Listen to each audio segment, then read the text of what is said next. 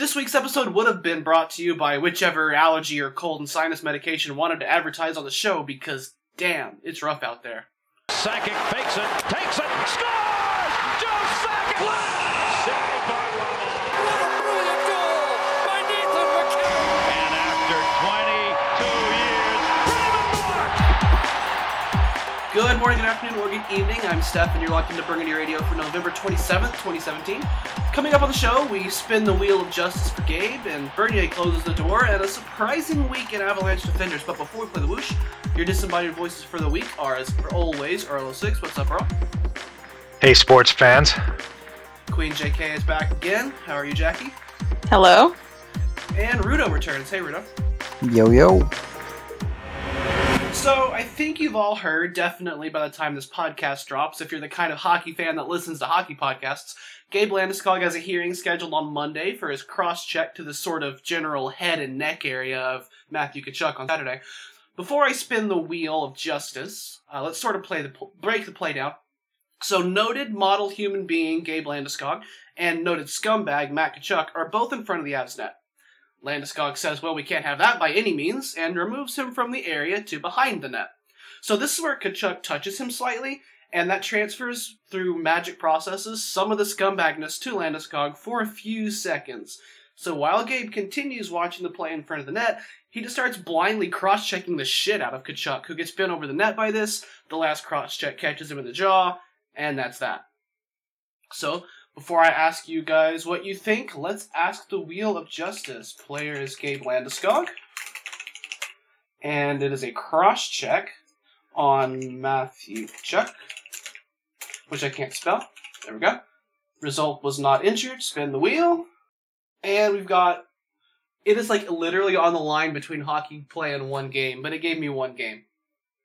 That's pretty I, accurate, I think. Yeah, I think that's about about right. I I was shocked this is even a thing. I I remember the play. I remember the penalty because I couldn't figure out how the heck they got a penalty on that play. So I even rewound it, so I know exactly what it was. And okay, probably fair penalty, but a hearing for it? I just... These things happen all game long. So the fact that they're taking a look at it, I could see they want to do one game, but... Or not. Either way, um, whatever. Some people just have the dope's magic where they get away with everything, and some people don't. And Landy has a record now, so they just watch everything that much closer. And that's why I think they're going to give him a game. Like, did yeah, the I Flames think, request this or something? I was going to say, I think the Flames complained about it because this, it was pretty much a non-issue when, it, when I was watching the game. I think he'll get fined, but I don't think he'll get any time. I almost wonder if the purpose of this hearing is to give the D O Ps the ability to just kind of say, look, Gabe, you cannot blindly cross-check people. What are you doing? I, I, they don't yeah. care. Kerfoot took an elbow to the face. Nobody cared about that. Yeah. Yeah, but Gabe's yeah, a captain. He's he's not Tom Wilson. And it's Tkachuk here we're talking about, too. That like, wasn't Tom Wilson that elbowed Kerfoot, was it? I thought it was... No, I didn't... That was Tim no. Oshie? Oshie. Yeah, it was Oshie, but Wilson just has a history of getting away with it. Yeah, well, he's uh, he's his own case. um, so I, it sounds like we're all kind of in agreement that this is sort of on the borderline. Maybe they'll give him a game. I think we, I think I we probably all expect the fine, though, right? I think he'll definitely get a fine. I don't. Uh, if they give him a game, it's just it's ludicrous. Yeah, he'll get a fine for sure. If they're giving him a game, it's because he has a record. Pretty much. Okay.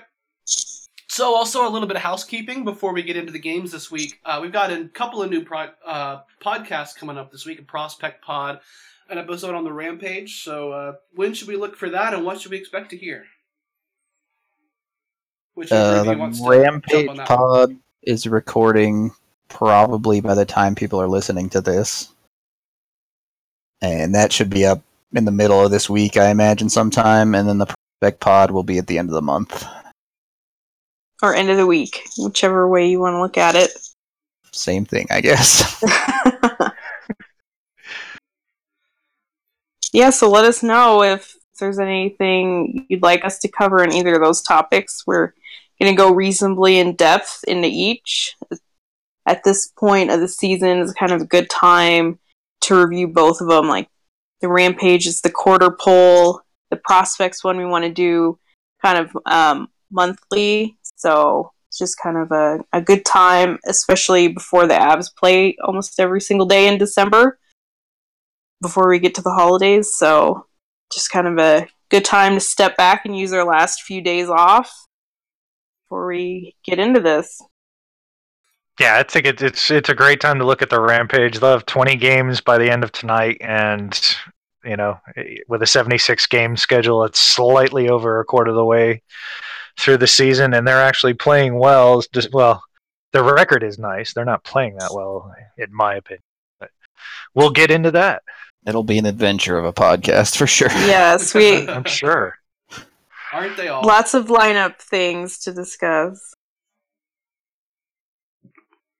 All right, well, let's run down the week. On Wednesday, Avs win three to nothing over the stupid Dallas Stars. Bernier was in net for the shutout, as uh, Varlamov has been allegedly battling some kind of sickness, but we don't know what. It's kept him out for quite a while now. Uh, Eric Johnson, Nelly Kupov, and Gabe Landeskog score for the Avs in this one. It was a strong performance overall, as you may expect, against a road team who was on a back-to-back. But the Avalanche haven't traditionally put teams in their place when they're in that situation, so that was super encouraging for me. Yeah, I thought so. I mean, Dallas didn't look like they really had their A game, but um, you know, that that still could have been very dangerous for the Avs, and, and you know, they, they took care of business and, and put on a good show for everybody. Yeah, it was it was a good game, but it's really easy to shrug off that Dallas hit three posts in that game. Yeah. Like, it was very, very close to being a very, very different story, and we could have been really depressed after that. And the yeah. E J goal was a little... Yeah, that was a little goal. Lucky.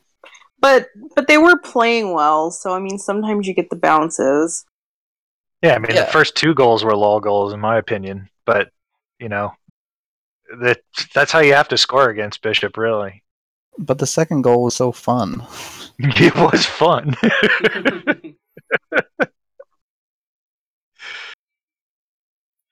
Remind me, and a shutout's always nice. The Yak, the Yak buzzer beater. Oh yeah, yeah. Oh, that was this week. God, it's been a long week. I yeah. know. August that, I mean, just keeps rolling. I know, three games in four, all these three games in four days, it does make, make the first game feel like it was like last week or something. Yeah. But yeah, that, that yeah goal at the buzzer was something. That's just nice. You know, we've, we've seen this a, a couple times uh, this year. Uh, Avs doing set plays off face-offs and executing them, and they actually work. And I, I know that shouldn't be surprising for a professional hockey team, but you know, with the Avs, it, it kind of is. And it's just, you know, it's it's nice to see that they can set something like that up and, and execute it and get a goal out of it. And I don't I don't know if the story's completely true, but something about Yak even thought the period was over and they had to get him to go back on the ice. Yeah, he, he did an interview. He said it was standing up on the bench to walk down the runway, and then they added the time on the clock. Yeah, because it was, I think it was zero point seven seconds on the clock before they reset it to one point nine. Which is convenient because it went in with zero point two left. Yeah. yeah. And I was watching the game back on, on my D V R, and I when it was one second left, I just fast-forwarded it, and I was like, wait, no, they didn't just score a goal there. So kind of took the surprise away, but, but still, yeah. it's when you you know when you get a goal... at the beginning or the end of the period like that, it's it's usually usually means you're going to win. Yeah, and I think Keefe or Riker was saying in the in the past couple of games or something like that that the Avs have fourteen goals that are either in the first or last minute of a period this Which season. Is good. That's good. Which is really good, yeah. Because, I mean, basically Yak's goal, I mean, if you're Dallas, you're just like, ah, screw it, you know. I mean, they they had nothing in the third period. Yeah, it buries teams. When twenty percent of your goals are such big momentum swings like that, it's huge. Yeah, and, and then Landy comes out and scores a minute and eleven into the third period, and it's just like, pff, you know. Yeah, I was going to say that one was early, too. So it, it was good to see him kind of take take a game, just, just kind of take control of it. And um, and they played well. They played well in the third. Yeah. To to preserve the shutout. It was a little bit of a turtle, but I mean, it, again, it was, you know, they were up three nothing, and Dallas wasn't doing anything dangerous. So yeah, the shot the shot attempts didn't look that super, but um, yeah, you know, there, there was just nothing dangerous there. Well, McNabb was dangerous. He really, really didn't want Bernier to get that shutout. But yeah, uh, to, they love that stuff. or or this team hasn't scored on a power play in three weeks. Well, great. Well, there's there's some three goal leads that you kind of watch and you you cringe at every shot. You're like, oh, you know, here it comes over the blue line. That never felt that way in this game. It's like, all right, this that the Avs have got this. When when that third goal went in, it was like, all right, this that that you got it. That's that. And I wasn't yeah. even that worried about the shutout either. No, because it just Dallas just looked completely disinterested. Yeah, the yeah, all those was, posts happened pretty early and they dried up. It, Or, it was good to see Bernier get the shutout, too. Yeah, of course, some yeah. of us prefer to call the posts positioning saves. Just that. Perfect. Too. Positioning saves. So should we move on to Friday? Let's roll. Yes. Then on Friday, Avs losing the stupid shutout shootout to the stupid Minnesota Wild, three two, after being clearly the better team in regulation. I think most of us felt that way. Uh, overtime was ugly, but Colorado definitely outplayed the Wild in this one. It's an unfo- unfortunate result. Uh, J T Compher shorthanded and Blake Comeau with your Avs goals in this one, and Compher actually led forwards with four shots on goal. That surprised me to go back and, and see that. Like, I know that he played very well all weekend, Um, I didn't expect him to actually lead forwards with shots on goal. J- Barrie and Johnson both had four as well in that one. Yeah, that, I mean, I, I, I, I liked a lot of that game, but it, it's sort of, uh, it, it, it's sort of continuing something uh, a trend that's been happening since the Washington game a couple weeks ago, that the Avs are having difficulty scoring. I mean, they. They they had some really good chances. From, I think Minnesota's goal to tie it was five minutes into the second, and they had a bunch of chances from then on to go ahead, and, and they just they couldn't convert. And it's a little a little bit alarming. I I'm not alarmed by it at all. I mean, some nights that's just going to happen. Dallas hit three posts in the game before, like we talked about, and this time the puck was just bouncing over our sticks at the wrong time, even down to the shootout. Rantanen had Stalock beat easily, and the puck just rolls on him. Yeah. That was a strange, um, strange ice surface in that game. There was guys beefing it that don't normally beef it. The puck was just rolling off of sticks. People were fanning. Like, what are you doing, Minnesota? Do you have Zambonis? Yeah, like, yeah, Compher had a wide-open chance that just he just had a super ball instead of a puck there, and it, you know... And Mikko, too. He had a, yeah. had a good look. It kind of goes back to what we just said when a team scores really early into a period or a game like Minnesota did in this game. They could have easily kind of packed this one in. And I think it was encouraging to me anyway that they got it to a shootout when, yeah. when the troubles that they've had in Minnesota, which I think even going... I think it was more a few years ago than, than lately, but it's just the kind of game where, okay, Minnesota scores one or two minutes into the game, we're on the road, you know, it's just it's just one of those where it would just end up in like a three nothing shutout or something, two nothing shutout. Yeah, so, last year's uh, team gives up that first goal and goes, ah, damn it, well, yeah. can't win in Minnesota. Yeah, I'm not even last year. We'll play out the rest I'm of fifty minutes. Full of turkey. Like, I'm yeah. tired. Yeah, like, not even just last year's team, like, the last five years' team. Like, a bad start in Minnesota, you might as well just turn the game off, right? Uh, last year's team would have just been been in disconnected controller mode. The other team was at least tried, they just couldn't do it. Well... Yeah. Oh, okay, the difference between a five nothing shutout and a two nothing shutout. I don't yeah. I don't think so. I think last year's team would have gone ahead two one too and then blew it in the last minute of the third period. Or let in far, four goals in the third period. Yeah, yeah totally collapse. But yeah. I, getting to the O T was good, but I have to say that O T was atrocious besides yeah. Bernier. That O T was alarming. I mean, we saw Alex Kerfoot flub, flub the same puck in the same way on the same spot in the ice twice yeah. in one shift. Yeah. Like, are you kidding? And then Andrighetto, yeah, he wasn't great in overtime. No, By the halfway never... mark, you could see the Avs are just like, okay, let's just get this to a shootout. Yeah.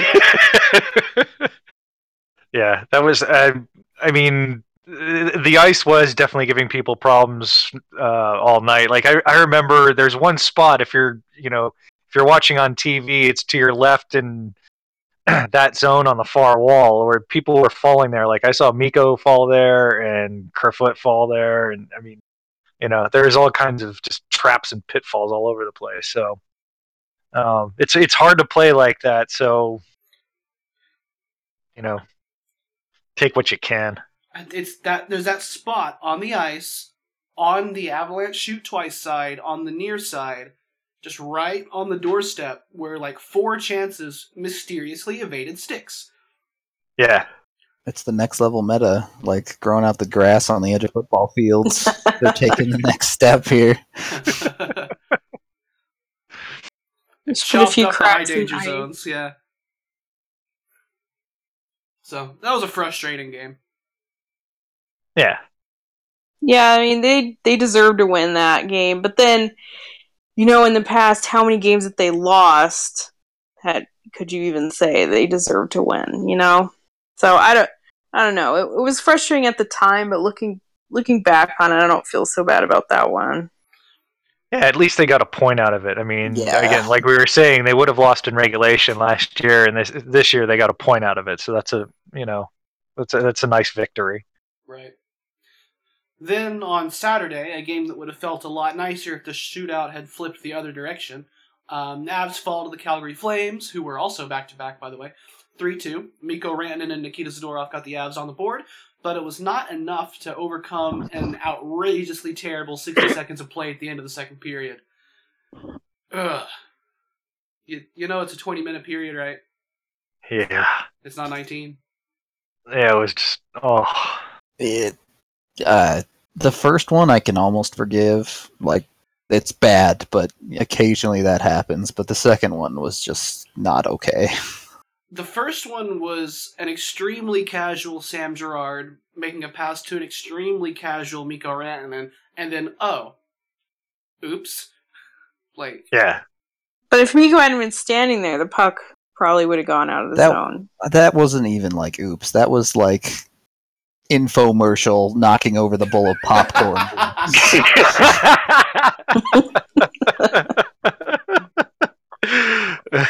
There has to be a better way. Yeah, like you couldn't have thrown it better out to the middle of the ice. Yeah, exactly. Um, well, then what was Barrie's pass, if you can call yeah, it that? Yeah, that was awful. Barrie's pass was a throw. A punt. That was three, two, two and a half. An assist. An assist, yeah. Yes. Some goals definitely deserve assists from the other team. That would have yeah. been one. That was, hang on a minute, we don't wear white at home. Oh, no. Yeah. Well, they were confused because they wore uh, the dark jerseys in Minnesota. So maybe that, that was it. Yeah, I bought an away jersey this year, and I never get to wear it because we're always in our homes. um, yeah, but you know, I I hate that that one minute is the lasting impression from the game because they had some they had some decent periods of play in that game, but um, you know, it's just a, giving up two goals. It, couple seconds apart like that at the end of a period, it just You, you can't overcome that. I mean, I it, think that was fairly representative of the play in the defensive zone. But the yeah. good news is the Avs just weren't in the defensive zone that much. Yeah. And they, they finally had a goal that, that from Nikita Zadorov that they couldn't find. And and I'm sure they yeah. tried many different yeah. ways to take this away, but they Has could anyone not. double-checked today? Is it still his goal? It's it's still his goal. Yeah. Okay. That I I go through in the hour before we record, and I do my whole write-up, and I do it from the game reports. So yes, the goal is still belonging to Nikita Zadorov.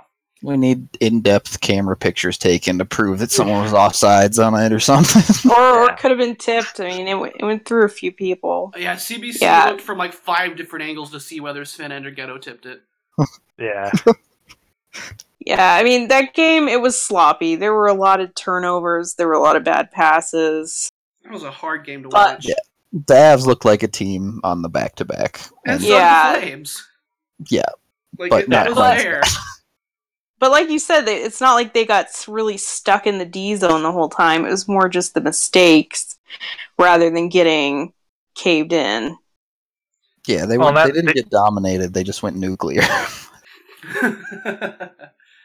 Yeah. They well, they, they also had they had a big problem de- developing scoring chances at five v five, which again goes back to this thing that I consider alarming, that they're they're really kind of tailing off a little bit at even strength. Um, Z's goal was the only even strength goal, and that came with like three minutes left. So, um, I, I really think the rookie goalie got in their head there. Like everybody says, oh, it's the rookie goalie, you know, just throw shots in from everywhere. And so the Avs take a million shots from sixty feet out with eighteen bodies in front. And it's like, yeah, yeah, but they, they really weren't getting a lot of scoring chances in close. Like the heat map, it looks pretty ugly, and after the first period, it was like it, it looked like they were actually scared to go between the dots before they shot. So there's a yeah, giant uh, wall in the middle of the ice or something. Yeah, yeah, I think Soderbergh had a really nice chance. Yeah, on the breakaway. That that was a good save, and then he also made a good save on Kerfoot on, on the power play. But yeah, I thought the goalie was good. He was good. Yeah, for sure. Yeah, yeah. He but look, the Avs made him look start. real good. Yeah. Um, but and, and I thought, you know, I, I know we're going to talk about this later, but I think Bernier had once again another great game, and when you consider it was three games in four days, um, you know that that's pretty that's pretty awesome that you can ask your backup to do that, and he comes through. Oh, we can go yeah, ahead and get into that now. Bernier played all three games this week. He allowed five goals across the three of them. I mean, that's pretty good.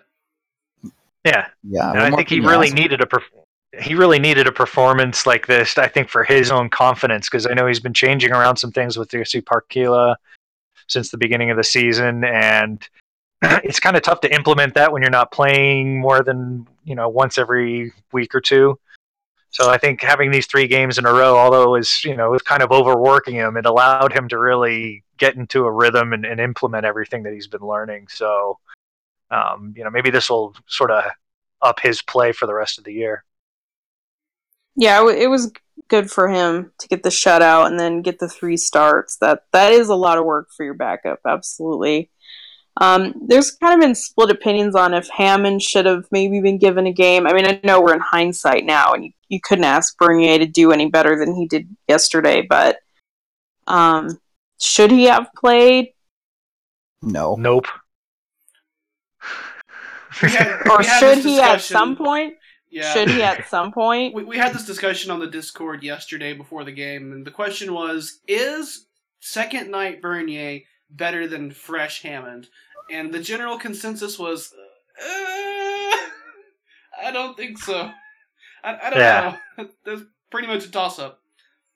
I mean, you know, it's like Bernier, he'd given up two goals in two games going into that. I mean, it's just like, you just couldn't make a case for Hammond, really. No. All right, if you're yeah. going to play Hammond, you have to be prepared to play him for the next twenty games straight, because he's just going to go on a stupid run, or he's going to be terrible. And yeah. they clearly weren't uh, prepared to do that, because he's been sent back to Belleville today, so apparently Varley's healthy enough to go on Wednesday.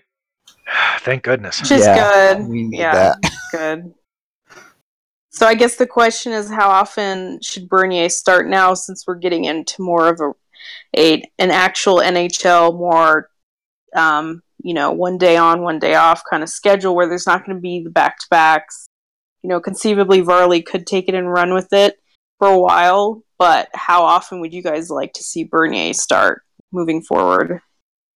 I mean, I... I... I think at the beginning of the season, they kind of said that they wanted to keep Varley between, you know, somewhere around fifty-five starts, which I think is, is reasonable. That's probably maybe cut back a little bit now that, that he's missed a few games, but um, it, I, I think you, you just sort of have to go with how Varley's feeling. I mean, you you definitely do not want to overwork him, and now you do have confidence in Jonathan Bernier, so, you know, probably one out every three games, depending on how the, the schedule lays. Yeah, I'm, I'm going to cheat a little bit here. Um, there's one back-to-back in December, so there's one game Bernier gets, at least. Um, they play every other day, starting Wednesday, going through the eighteenth of December, except for the back-to-back, back-to-back when they play two days in a row. So I I would want to see Bernier probably play once a week through December. Maybe not yeah. Christmas week, but apart from that. Yeah, that that sounds reasonable. But I, I mean, I, I think you got to make sure that he gets regular starts, um, but they have to be logical as far as keeping Varley, um, you know, feeling like he's the number one, but not overworking him. Right. I I'm definitely harder on playing Varley at this point. I think this is, if Varley's groin can't hold up for sixty games after this surgery, then we have a serious problem there. So you have to act like Varley can hold up until he breaks, if he breaks, which I don't think he will. Uh, and I don't think we need to play Bernier very much. I don't think he's a long-term part of this team, and I, he certainly shouldn't matter what the end result of this year is for him. So I think we play fifteen games in December, and at very most, I think Bernier should play four. Oh, that's what yeah, I was, but I'm just, was not... talking, was was playing four games, one a week. That See, even that feels high to me, though. Like, yeah, he'll get the back-to-back game. Maybe he gets into one or two more. But if Varley can play fourteen games, I would let him. See, I'm I, I'm looking at the end of the year when they're playing every day, and I'd I'd rather I'd rather Bernier take some starts now and not work Bar- not work Varley too hard until we, we're going to need him in February and March. There's a Buffalo in there. You can you can throw Bernier at Buffalo. There's two Arizonas in there. You can pick one of those. Oh, they better beat Buffalo, so they need to start Varley. God, that's just Rampage I mean, could beat Buffalo from what I saw. No, last night. Oh my goodness, you guys are talking. you you guys are talking right now. We're going to lose the Buffalo thing, and I'm going to be there. Oh, they're I'm terrible. See them lose. O'Reilly hat trick confirmed. Absolutely. I'm not even sure they, they dressed defensemen. I think they just have five forwards out there all the time. Hey, I'm just saying they better win that game. If they lose to Buffalo, I mean, that's just shameful. Yeah, their, their first line stuff. is Eichel, Eichel, Eichel. Their second line is Eichel, O'Reilly, Eichel. So, good luck. But with, with, with Varley, I'm not really worried about him holding up. It's just anytime you ride anyone, you kind of get diminishing returns at some point. Not because they can't handle it, just because I mean, playing every day is, or every other day is a lot. So, I, and Bernier's played well, but if you think that Varley is the best chance to win every night, then I guess you have to play him. All right, I'll revise my statement a little bit. If the Avs are giving up a reasonable amount of shots, you can play Varley as much as possible. If they want to keep giving up forty, fifty, sixty shots when Varley's in that, that's a different story. But that's when he's at his best. Well, yeah, they but... gave up less than thirty in every game this week, so there you go. Right. At that pace, I'm perfectly fine with riding Varley. Yeah, but we should I mean... see a lot of him moving forward, yes. Either way. As long as he's over whatever his mysterious sickness was. I don't know if he got mono or what, but he's been out for a, a while for an illness. Well, I mean, I've I've had sort of an illness for the last ten days too, so I can I can sympathize with Mister Varlamov. N H L look, played for look... the flu. I mean, it, it's got to be something to keep these guys off the ice, especially for a week. I think Most they just don't want to roll him out there where he's yeah, like he probably could have played yesterday, but yeah, I mean, I think if it was a choice between Hammond or, or Varley last night, that Varley would have definitely played. Yeah, that's probably true. And I think it was a good idea not making him go to Minnesota for five minutes and then coming back. Yeah. I think that was smart. Just don't yeah. make him travel for one game and then come back. Yeah, makes sense. So thanks for your uh, thanks for your time, Andrew Hammond. Enjoy your two days of an N H L paycheck. And go back to Belleville. And welcome to Denver. Goodbye. Did he even fly back to Denver after the Calgary game, I wonder, or did he go straight to Belleville? Well, it was in Denver. They were in Denver, in Denver. yeah. He must have been there. I Why saw do I feel him. like every game was a road game? God, the home white because, thing has because, screwed with me just as much as it screwed with Tyson yeah. and me. Because they wore those home sweaters in Minnesota. Yeah. That and the power play continued to be questionable at home. The the penalty kill is more questionable than the power play to me right That's now. That's true. That's like, true. Stop letting that puck go across the slot. What are you doing? Yeah. What is a passing lane? The yeah, passing lane, that's... a k a the entire zone between your blue line and your goaltender. But I, I, Ruto had a good breakdown of this in his video today, and um, I, I, I kind of agree that, you know, that I'm not sure if it's personnel not doing their jobs or if it's Pratt's system not being so hot, but that's it's it's it's becoming a, a chronic issue now that, that they really need to look at and figure out. It's just so weird to see. When you look at these goals that end up on like the seam pass, you freeze frame it right before the pass, and you can see all of the Avalanche players in the frame, all below the hash marks in one corner of their own zone, and you're like, if you're not covering the passing lanes here, you're covering essentially nothing. So, yeah, and I, again, I, I agreed with you. It's tough to it's tough to say whether he wants people to collapse that much, because I don't think he does. Because I don't know why any coach would, unless you're Randy Carlisle, um, maybe Patrick Waugh. I, I just I, I think they're just. They're they're watching the puck and they're just getting drawn to it as if it's a, a stone of enchantment, and it, it just it, it it draws them out of position, and it, it opens up those passing lanes over the Royal Road, and it it's geez it always goes in. I don't know how they can't see that every time, but here we are. And then so, we sit around and we yell at each other. It was this guy's fault. It was that guy's fault. And Earl says, "No, no, no." Just like every time we have this discussion, the pass should not have happened in the first place. Yeah. So is it just that we don't have good penalty killers? Is that is that what it boils down to? Or I just I think it's undisciplined penalty killers. I, I, I think that I mean seriously, they're they're within five feet of where they need to be. If they were just five feet less collapsed, these things wouldn't happen. So it's it's it's really being drawn to the puck, or just being slightly out of position. Um, so then, that's maybe something that they can get better at with ex- or with experience and execution. Yeah, you have to hope so. But you know, a lot of these guys have been killing penalties under Pratt for a year and a quarter now, and it's still happening. So that's it's just trouble. Not like their forte, I guess. Yeah. It's nice to see Compher keep getting those breakaways on the penalty kill. Yeah, it's an yeah. extremely aggressive penalty kill, and that's the result, is that the Avs forwards getting breakaways. Like, Compher's had one lately, Comeau's had a couple, Landeskog's had one. Um, I'm I'm I'm finding N H L dot com as we speak. I'm going to see where the Avalanche rank in shorthanded goals. Um, that that play by Landy to, to spring yeah, Compher for the shorthanded goal was fantastic. I mean, he totally sold out on it. I mean, that was an all-or-nothing play. He had to get that, and he did, and it really worked out well. Yeah, I like I like the aggression on it. Yeah, it's it's nice to see the aggression pushing the puck outward. They just haven't quite seemed to figure out how to do that deep in their own defensive zone. Like down in the corners, they just kind of seem to get lost. So Colorado are one of ten teams who have four shorthanded goals. The only team with more is the Minnesota Wild, who have five.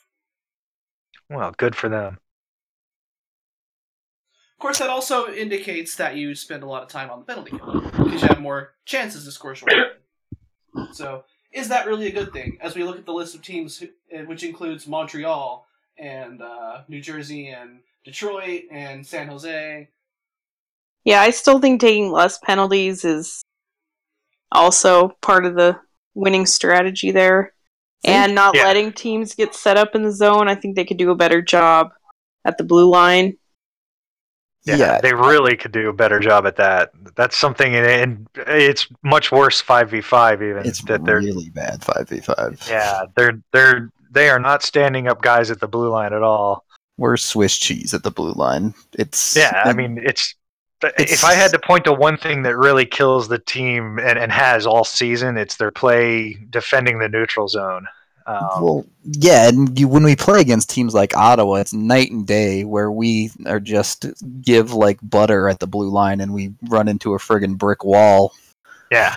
That's what happened against Calgary. When we gave up those two goals in three seconds, then we spend the whole rest of the game trying to crack a shell that we can't crack. Yeah. Once again, this Avalanche team cannot get through the neutral zone if you decide, I'm just going to lock down the neutral zone and don't care if I carry the puck out.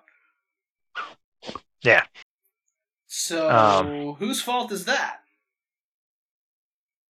Um, I, I mean, I kind of put it on the players just because that's usually a, a, not a speed issue as far as skating speed. It's usually an issue with beginning the play as quickly as possible. Um, the best way to defeat any kind of trap or clog in the middle of the neutral zone, or even once you get set, even once you're getting towards the offensive zone, is, is to do things before the other team can get set up. And it, if you're just sort of lollygagging, that never happens. I agree with everything Earl said, but I'm one hundred percent sure that systems is part of it in this case. Yeah, it, just I mean, simply they, being from stagnation of Avs try something, doesn't work. Repeat it ad infinitum forever instead of saying, okay, this isn't working. Maybe, you know, we should do something else. Anything else? Yeah, as far as what the, the coaching staff could do to facilitate a quicker, you know, start to the breakout or a quicker run through the neutral zone or a quicker entry into the zone, yeah. Um, but what they're doing now, you know, perhaps that doesn't allow, you know, uh, quick decisions like that to be made. I don't know. I mean, it, it's tough for me to say whether they could do better with what they're doing. I mean, this is a team built with good skaters, with, with speedy people who should be able to fly through there before it's too late. Like, it, there's got to be a reason it's not happening. Yeah, I mean, uh, you know... You see good teams that are good counterattacking teams, and the Avs aren't really a counterattacking team, but they kind of need to to sort of start to bring that into their strategy. Is as soon as they get the puck, the first thing they're thinking, it's not even they're thinking, it's like as soon as the puck is near them, they're moving it forward, and that's not the way the Avs do. They sort of survey and look for routes yeah. and think about it a little bit and maybe we do this, and it just by that time the other team's standing there like, okay, come at me, bro. So so you think that's more systematic though, that if they were being coached to to make a quick quicker decision that they would do it, or is it that they're just not making quick decisions? Well, the flip side of doing the things too quickly is you turn the puck over a lot because you're you're sort of doing in, before you're thinking.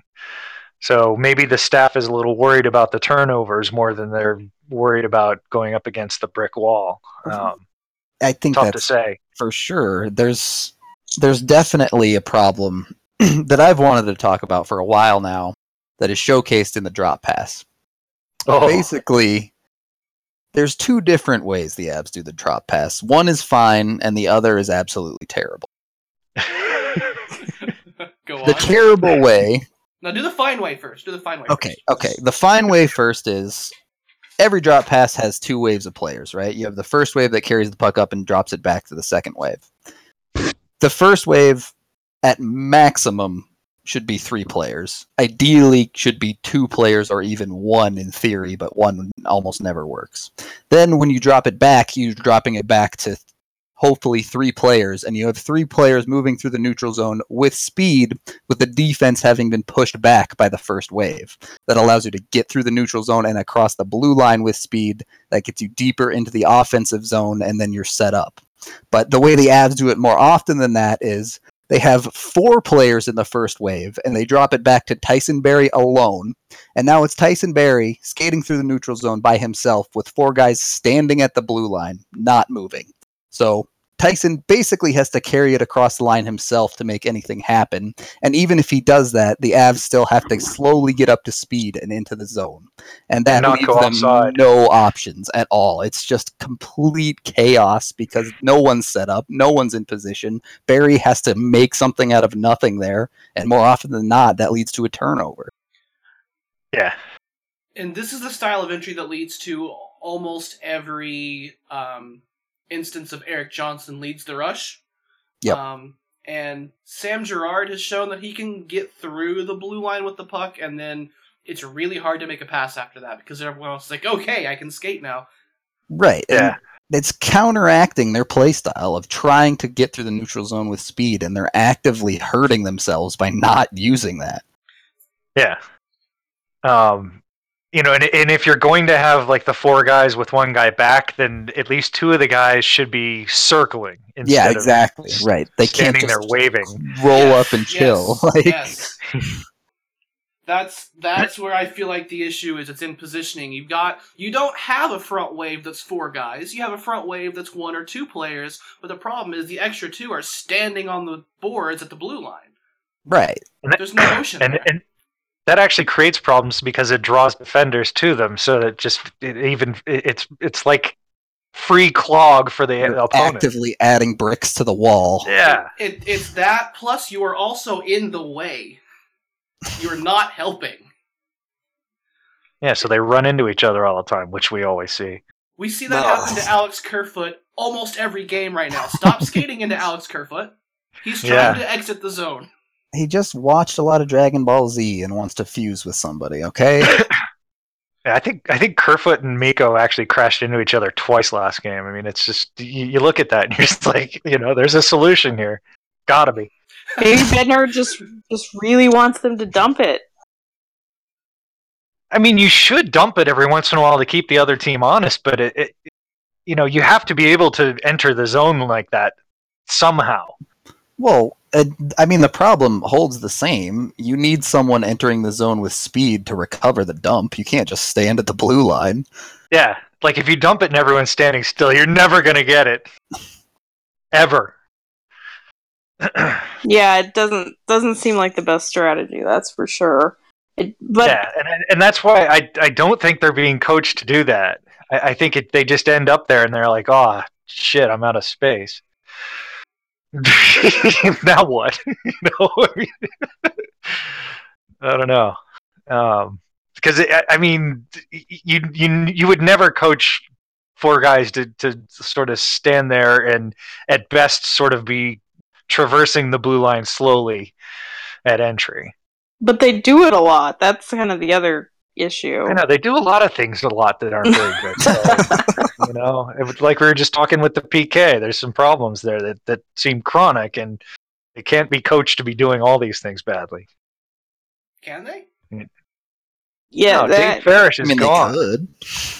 That's a good question. It, it does seem like, you know, we've all noticed that they don't don't make a lot of changes after, especially after a loss. It just kind of seems like it falls under the execute better or play harder kind of directive. It was just luck that we didn't win the first game, so let's do it the same the second, yeah. Or you all didn't skate and work hard enough, so just do that and we'll be okay. Yeah, well, that leads into, you know, it's a simple game style and you're not adapting because every team you play has their own wrinkle, whatever, and the Avs just seem to approach everything the same and not try to solve the wrinkles that they're going up against. But yeah, they play I, different depending on who they play, too. Like, at some point, and I think it's way too early for this, at some point you you want to say, okay, this is the Avs identity. They're going to play this way. Let the other teams, you know, work yeah. against that. The Avs need to impose their will on the game. Yeah, and it just seems like, okay, this is the game that we're going to skate up and down the ice. This is the game that we're going to play hard on the boards. This is the game that we're going to try to trap, you know? And there has to be a medium between those those two. I mean, you you got to be able, you got to say, here's our game. I dare you to stop us. That has to be a thing. But you also can't always do the same thing because right. you're playing different opponents. Like there's, I, and I don't think that you're saying that. There's just that's just kind of like let's now also go in that direction. Um, there, there's right, a medium like, there, like and the, the Avalanche games, are doing neither. Like the two games against Ottawa was pretty obvious because they were playing the same team, obviously, and then but they approached both games the same way. When that was the perfect time to maybe try a few new ideas in the second game, and there really wasn't anything like that. Well, yeah, and, and that wasn't new either because Carolina and New Jersey and Vegas all gave them the same problems. Right. It shouldn't even be like a game-to-game thing. If you're halfway through a game and playing, quote-unquote, your style has just been going nowhere, you have to change something up. Yeah. I mean, it, you know, I, I guess it was sort of nice to see a, a little bit of the blender last night in the third period, just because that, that it's not something that they do very often. Um, you know, they, they'll put out different lines, but you know, to make to make changes like putting Mikko on a different line and then putting Compher with with Landy and Mac. I mean, that's you know that you don't see that for more than a shift often. Well, we we live in a world where every bench in the N H L has iPads.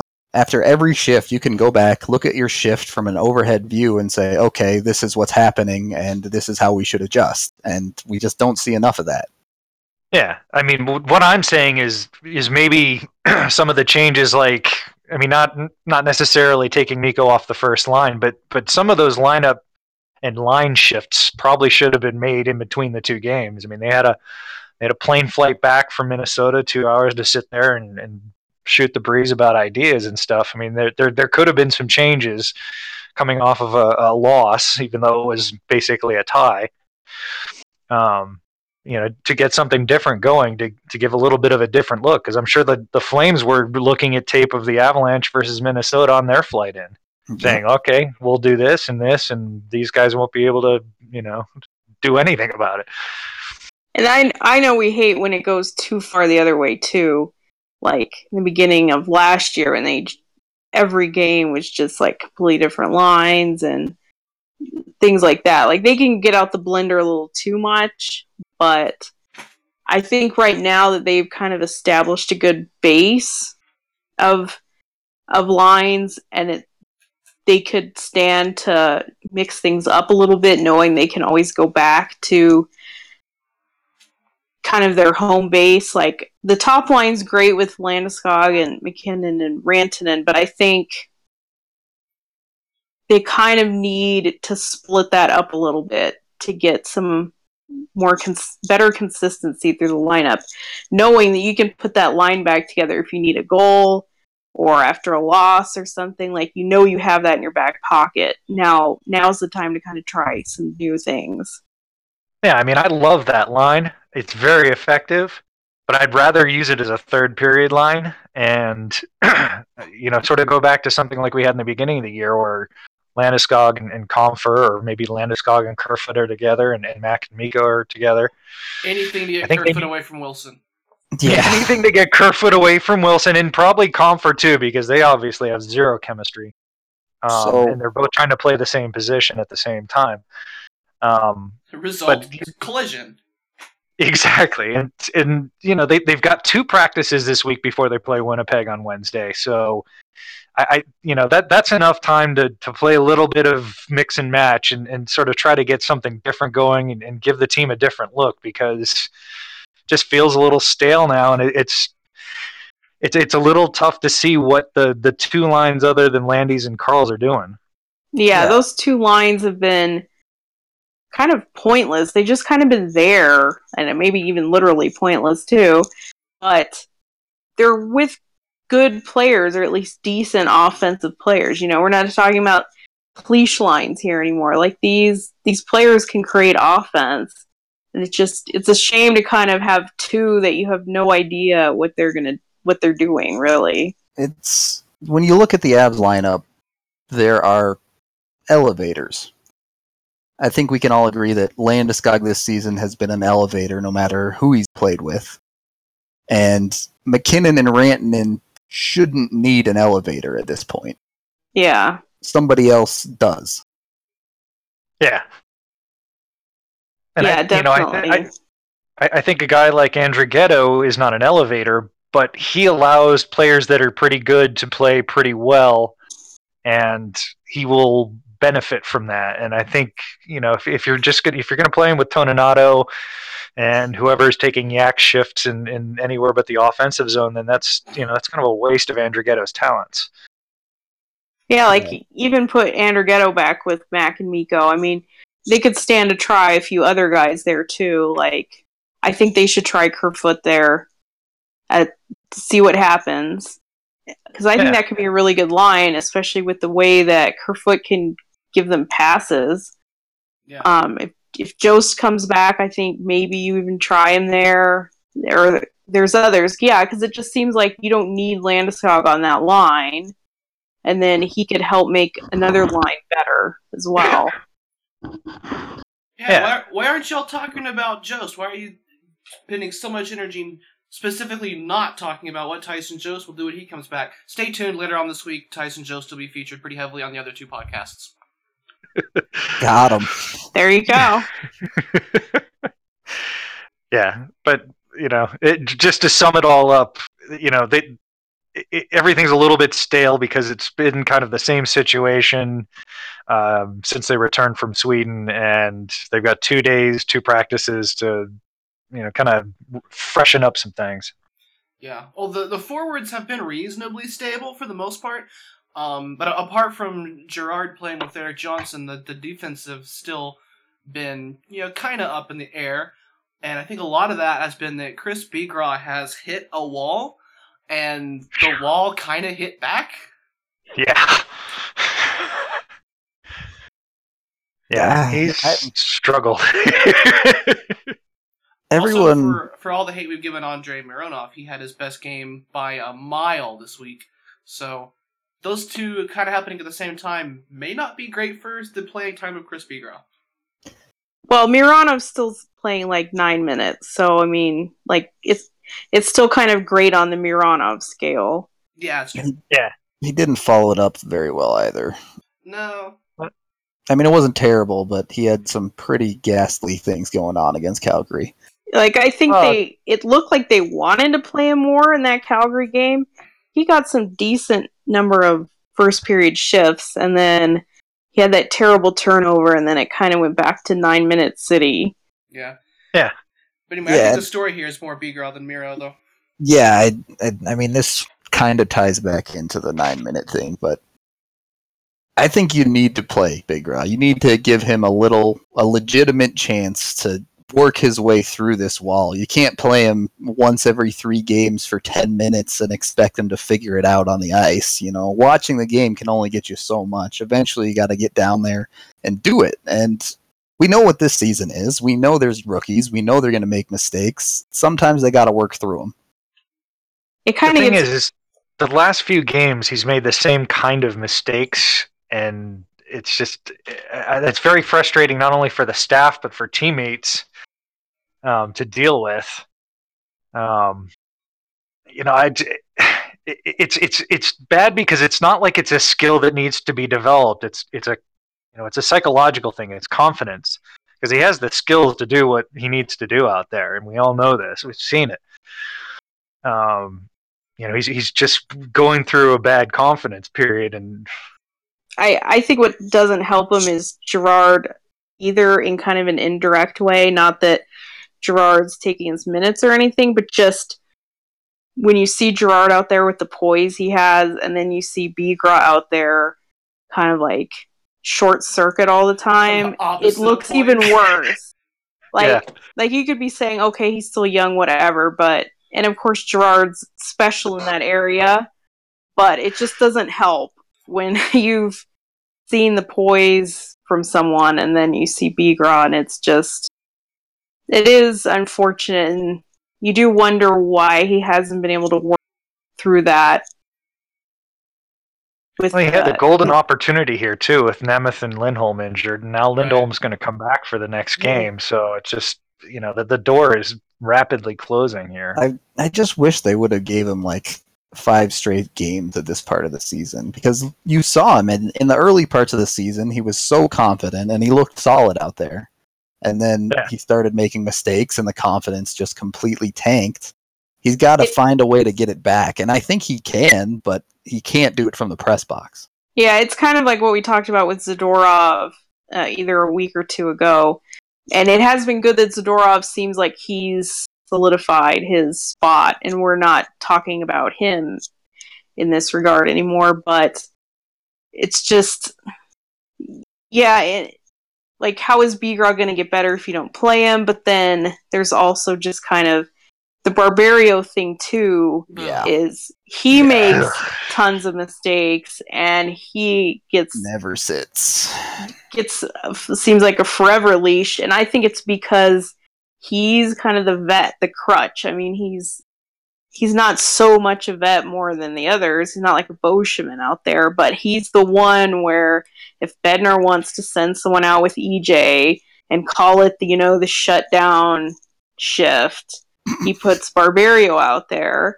And it's like, if you take that away and all you have Barrie and E J and basically four rookies, you're not giving him a whole lot of, I guess, a crutch or reassurance or anything like that. I just don't see it happening. Like, if it's That's a choice between Barbario and Nemeth, then maybe, but like, if it's just, if Nemeth is whatever the hell is wrong with him, if that continues, I just, I don't see Barbario ever coming out of the lineup. And, and I know Bednar's been good about the youth movement, but I think once you get in the game and he sees that they could win the game, it's just, I think it's just natural reaction. It's like, I cannot have that many rookies all at the same time.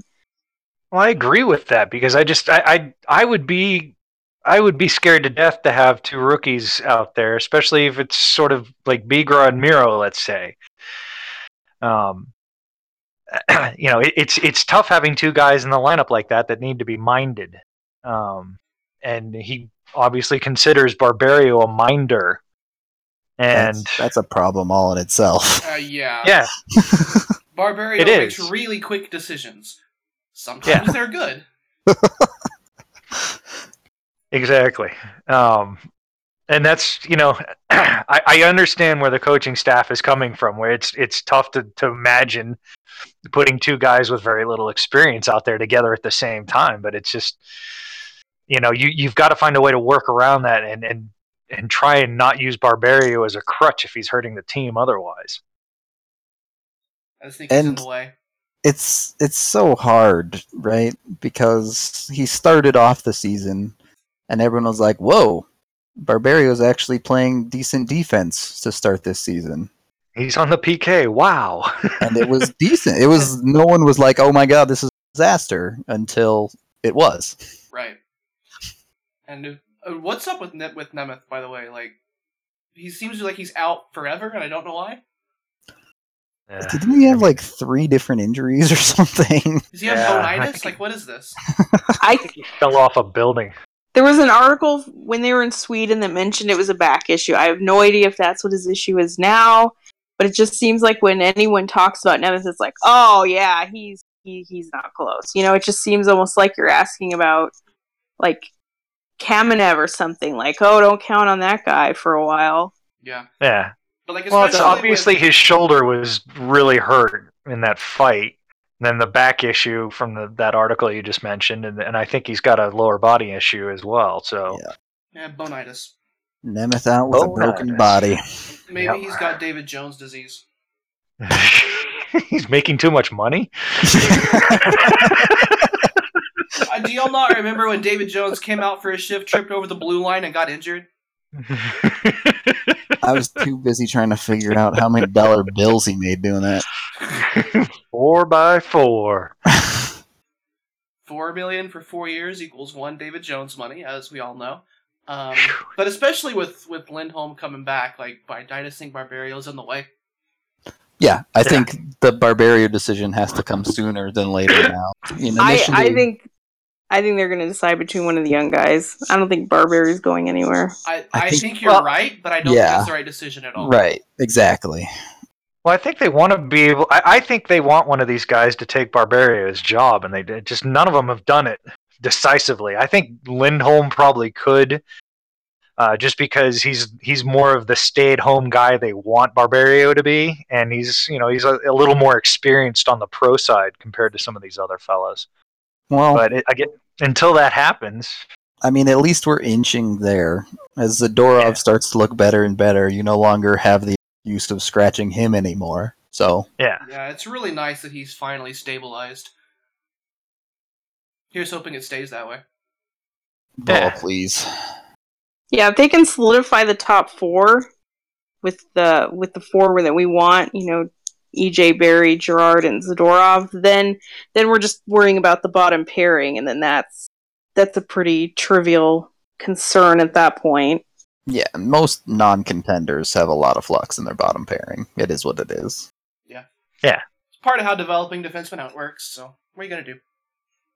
I think if Lindholm can become, you know, dependable on a regular basis, and I, I think they do think of him that way, that he could open up the door for Barbario to be scratched and have a Lindholm-Bigrah pairing. Yeah, and I, I think that's probably the best for everybody on the on the third pairing. Yeah, I agree with that. So, uh, before we move on to Stars and Scratches, uh. I was kind of looking at the standings just to kind of see how tightly packed everything is, because it is very tightly packed in out west, especially in the Pacific, where um, Vegas is leading the division with thirty-one points. Um, so shout out to literally everyone for predicting that. Um, Confirmed rigged. Calgary is third with twenty-seven points, and then the wild cards are occupied by San Jose and Vancouver, who both have twenty-six, and then you have twenty-five, twenty-five, twenty-five, twenty-four, twenty-four points between Chicago, Dallas, Minnesota, Colorado, and the stupid Ducks. So, and they've all played a pretty much the same number of games. Like, you're not talking about a huge number of games in hand for anyone here. Like, yeah, I think we is, have one on some people. That's yeah, about it. Yeah, like this is a ridiculous race. We have one on Minnesota, Dallas, and two on Vancouver. Yeah. Meanwhile, Arizona have played the most games in the league, twenty-six. Uh, and and well, have done crazy. nothing with them. They have Arizona sucks, by the way. They have fifteen points out. It's, it's, it's That's getting, plenty. They're catching Edmonton. The forty-eight point race is on. Um... But well, yeah, they're on pace for sixty. It's really tight. It's, anyone could have a good week, and combined with someone else having a bad week, just suddenly find yourself in the top wildcard spot. Ta-da! Yeah. Unless you're Edmonton. Well, yeah. But they have eighteen points. I'm talking about these specific... Yeah, yeah, yeah, yeah. Anaheim, I think you're probably screwed. They just can't get healthy, man. They always yeah, I mean, go on a run in the second half, though. I was going to say, once they do get healthy, once they do get the two defensemen that they've been missing all season back, and I know they're going to be missing a couple of forwards they really need for longer than they'd like, but... I don't know if this is true, but I heard somewhere that they have so many injuries, even on the forward core now, that Chris Wagner was playing in their top six. So he's He's been their second-line center. For real. Yeah. So that's where they're at right now. Well, that will go he nicely with the, uh, with the title for this episode, which is Recovering the Dump. He's a Raider. um, Stars and Scratches. Who's been good for you this week? I'm going to throw mine to J T Compher. Holla. Yeah, definitely. He He's the energy guy now. And he has yeah. skill, too, but seeing him take on that role is nice. I mean, I'll give mine to Bernier. Yeah, that's a good shot, too. We've already spent plenty of time yeah. talking about both those guys, so who do we want to name for our third star? I always want to say Landeskog, which I know, with him facing a suspension, and he did, he did have a few bad moments yesterday, but so did pretty much everybody. But I think yeah. in general he's he's been pretty solid again, playing a lot of minutes.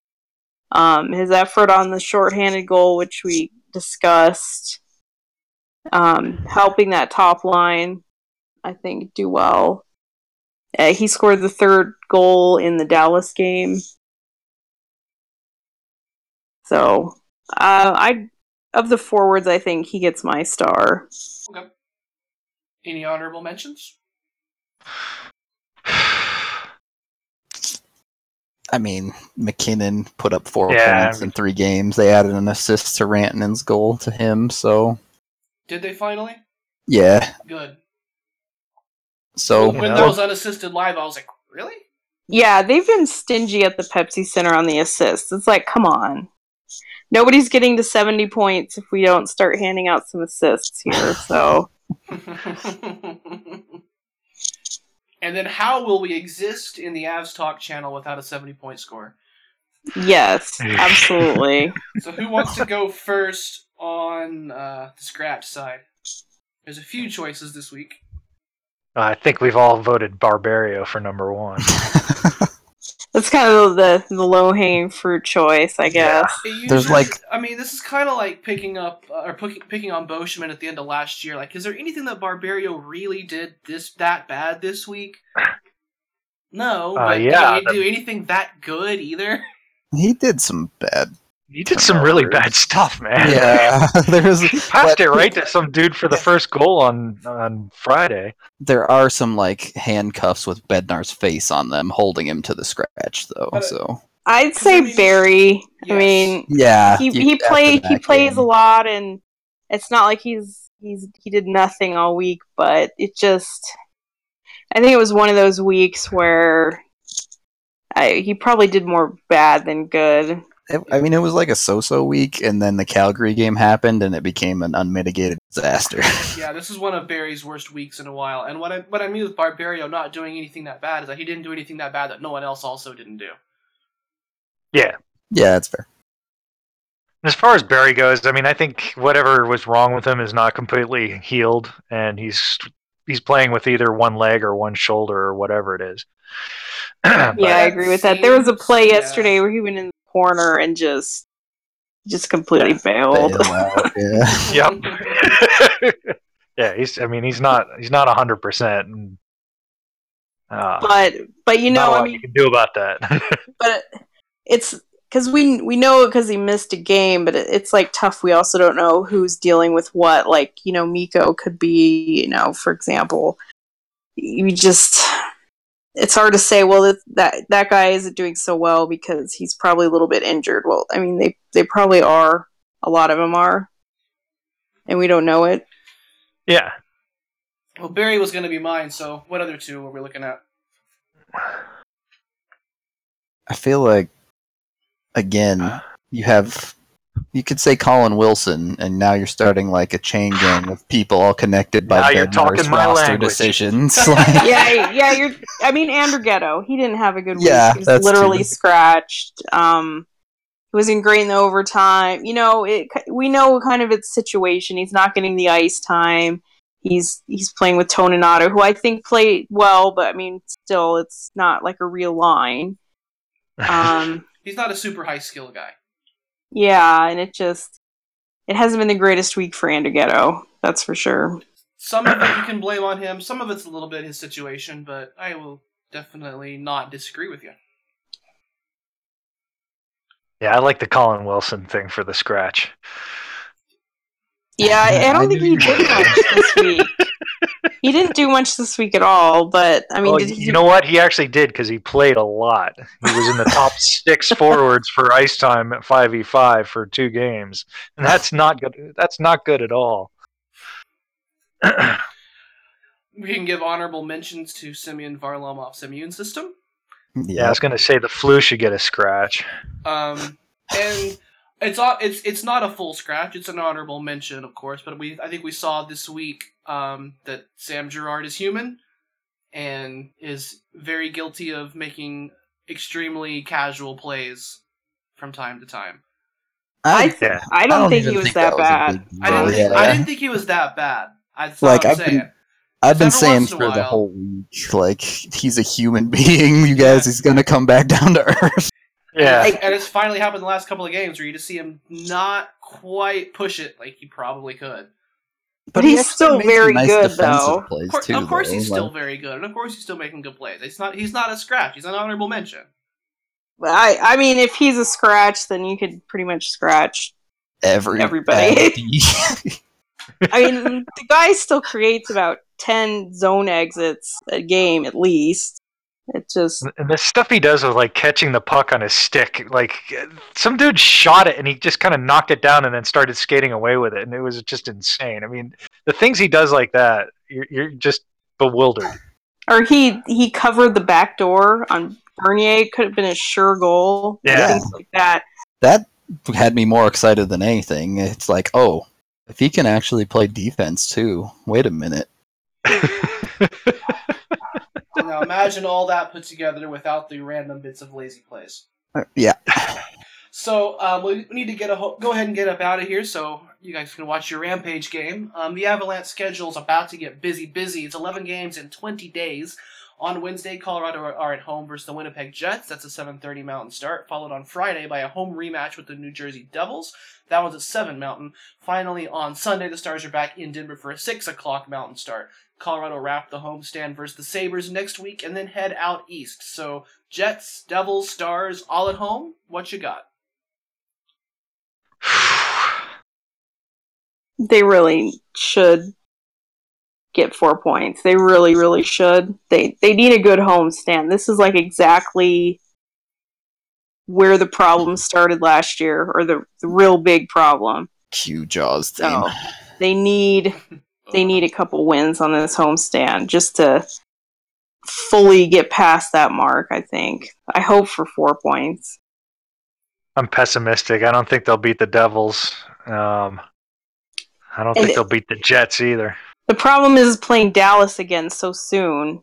You almost feel like that's that's going to be. I, I just I don't like playing this team that that Dallas close. Plays a good brand of hockey for us, though. The yeah. Devils are fourteen, five, and four. Holy! I think they beat the Devils and they lose to Dallas, and the Winnipeg one is probably going to be the swing game. This is the week that we give ourselves as a fan base a whole bunch of hope again, so we can all implode when we lose the next back-to-back. So we're getting six points. Wow, that'd be fun. We run the gamut here. Varley wasn't sick. He was just getting a bunch of uh, super-secret injections to make him into an actual brick wall.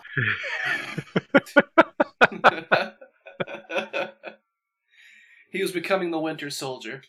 I think three to four points is probably the right range. I lean more towards the three. Um, I would love it to be. I, I, I think that they'll they'll probably fall to Dallas this time around. It's just don't be the same team this many times in a row. Um, so I'm looking forward to seeing whether it's Winnipeg or New Jersey that they beat. It'll be one of those two, and those are both good teams, so that'll be good. I'm also looking forward to seeing who Zadorov destroys against the Jets. Yeah. I, I, I'm, I don't know. I, I don't think they'll win that game. I mean, they might. But uh, I think I'm really looking forward to that game. I think that's a great test for the Avs. No, they're going to need more than Landy to be physical in that game, though. Oh, they're going to need... And if, need and if Landy's not playing, somebody's going to have to set the tone, because they cannot beat the Jets if they don't play physical. Well, Shifley's not allowed on the ice without Bufflin to bodyguard him, so... Well, call up A J Greer and tell him, hey, you know how we were saying to, to stop doing crazy things? Ah, we lied. Go do crazy things. This is your cr- go crazy, go nuts game. That would be nice. Well, at any rate, whoever uh, comes up on the receiving end of Nikita Zadorov on Wednesday, you know, you can find out here. I think we're probably going to be recording on Monday again next week, which I cannot stand doing, but that's the schedule. Um, you can always catch the latest podcasts at soundcloud dot com slash Burgundy Radio or at mixcloud dot com slash Burgundy Radio Follow us in your favorite podcatcher. Follow us on iTunes, where you can subscribe, rate, and review, and do all kinds of fancy stuff. Um, we post a show every week to Burgundy Rainbow, where you can leave comments and yell at us about the audio quality, or about how your questions didn't get answered, even though they were awesome questions. And shout out to Jackie's uh, very good mailbag this week for picking up the question from Andrew Windermere that we missed last week. Um, so yeah, like I said, probably uh, Monday night, Tuesday morning release for next week's show. Head up, Dirty Areas. See you then.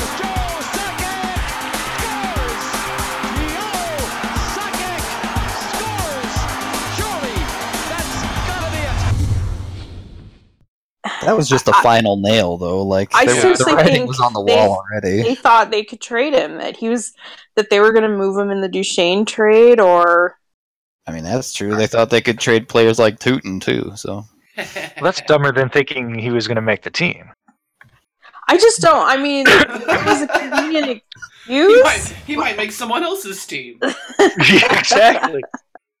He won't make our team, but I'm sure someone else wants him. I mean, come on, what kind of logic is that? But this is the Avs. That's what they think. Like, these players aren't good enough for us, but hey. If we waive him and don't say anything, when someone claims him, we can act like he was on their team all along. What do you mean I have to pay half his salary? What are you talking about? He was never on his team.